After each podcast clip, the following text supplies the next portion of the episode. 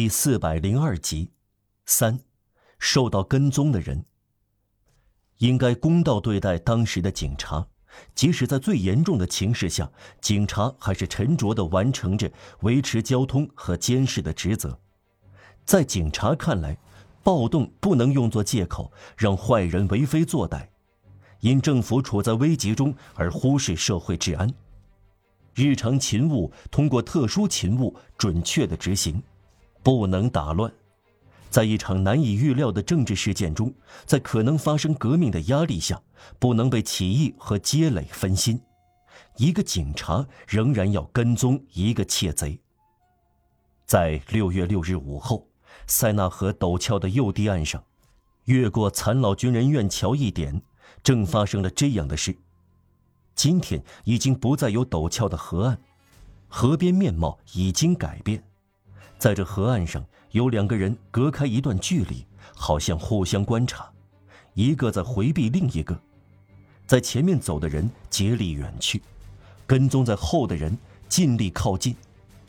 这有如一盘象棋，在远处默然无声地下着。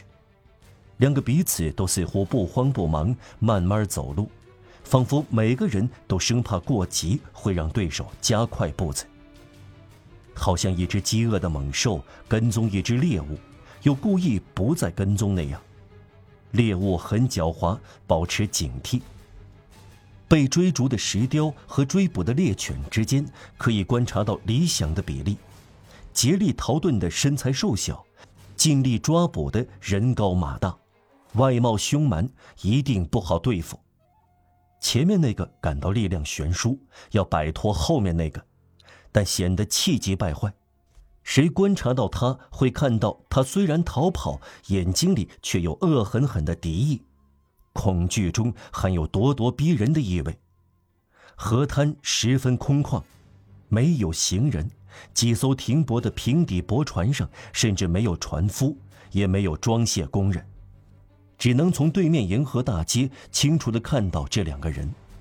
对于隔岸观察的人来说，前面那个人显得很暴躁，罩衫破烂，身子歪斜，忐忑不安，瑟瑟发抖；而另一个人像是正式的公安人员，身穿官方礼服，纽扣一直扣到下巴。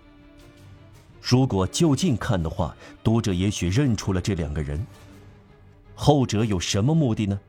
或许要让前面那个人穿得更暖和一些。一个身穿国家制服的人。追逐一个衣衫破烂的人，这是为了让他也穿上国家发给的制服，只不过问题在于颜色。穿蓝色制服是光荣的，穿红色制服则令人不快。有一种下等的紫红衣服，前面那个人可能要避免这类不快和这类紫红衣服。另外一个让他走在前面，还不抓他。从表面看来，是希望看到他到达某个重要的碰头地点，来个一网打尽。这种巧妙的行动叫做放长线钓大鱼。这个猜测之所以完全可能，是因为纽扣全扣上那个人从河岸上看到沿河大街驶过来一辆空出租马车，便向车夫示意。车夫明白了，显然认出在跟谁打交道，于是。转过龙头，开始在沿河大街的高处慢慢的跟随这两个人。这一点，前面那个衣衫褴褛而可疑的人并未发现。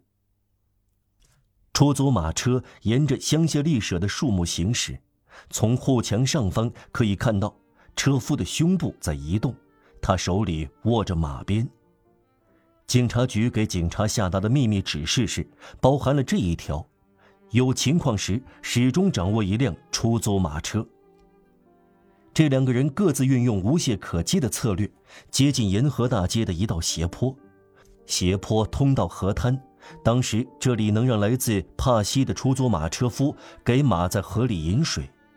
后来出于对称的缘故，这道斜坡取消了，马渴得要命，但做到了美观悦目。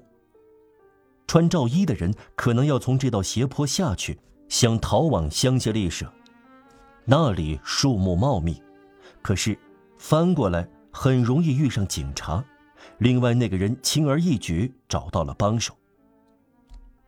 这里离布拉克上校1824年从摩雷搬来安居的住宅不远，即所谓弗朗索瓦一世之家。附近有一个哨所。令观察他的人大吃一惊的是，受追逐的人根本没有走印马的斜坡，他继续沿着河滨路的河滩往前走。他的处境明显变得严峻，除非投到塞纳河里，他要干什么呢？以后再也没有办法爬上河滨路了，再没有斜坡和台阶。这里靠近塞纳河，快到耶纳桥，河滩越来越小，最后形成长蛇形，没入水中。他不可避免被封锁了。右边是陡直的墙，左边和对面是河流，而警方穷追不舍。不错。河滩末端有一堆六七尺高的瓦砾挡住了目光，瓦砾不知从什么地方拆下来。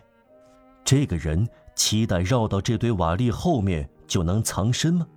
办法未免幼稚。他当然不是这样想，窃贼绝不会无知到这一步。瓦砾堆在河边像小丘一样，呈夹角状延伸至岸墙。被跟踪的人来到这小丘旁，绕了过去。另一个人看不到他了。后面的人看不见对方，对方也看不见他。他趁机抛开一切掩饰，快步赶上来。转眼间，他来到瓦砾堆，绕了过去。他一下子呆住了。他追逐的人不见了，穿罩衣的人无影无踪。从瓦砾堆起。河滩只剩下三十来步一段，然后没入拍打着岸墙的水中。逃跑的人不可能投入塞纳河，也不可能爬上沿河路而不被追赶的人看见。他到哪里去了？扣好礼服的人一直走到河滩尽头，在那儿沉思了一会儿，双拳痉挛，目光在搜索。突然，他拍拍额角，在地面消失、河水开始的地方。他刚看到一道低而宽的拱形铁栅门，安了一把大锁和三个大铰链。这道铁栅是一种开在沿河路下端的门，既对着河，又对着河滩。一条发黑的沟水从底部流过，这沟水流入塞纳河。越过生锈的粗铁条，可以辨别出一条拱顶的幽暗通道。那个人交抱起手臂，以自责的目光望着铁栅门。看还不够，他想推开它。他摇了摇，铁栅岿然不动。很可能铁栅门刚被打开过，尽管没有听到任何声音。一道锈迹斑斑的铁栅门会这样，真是咄咄怪事。但肯定的是，他又重新锁上了。这表明，开这道铁栅门的人用的不是撬锁钩。而是钥匙。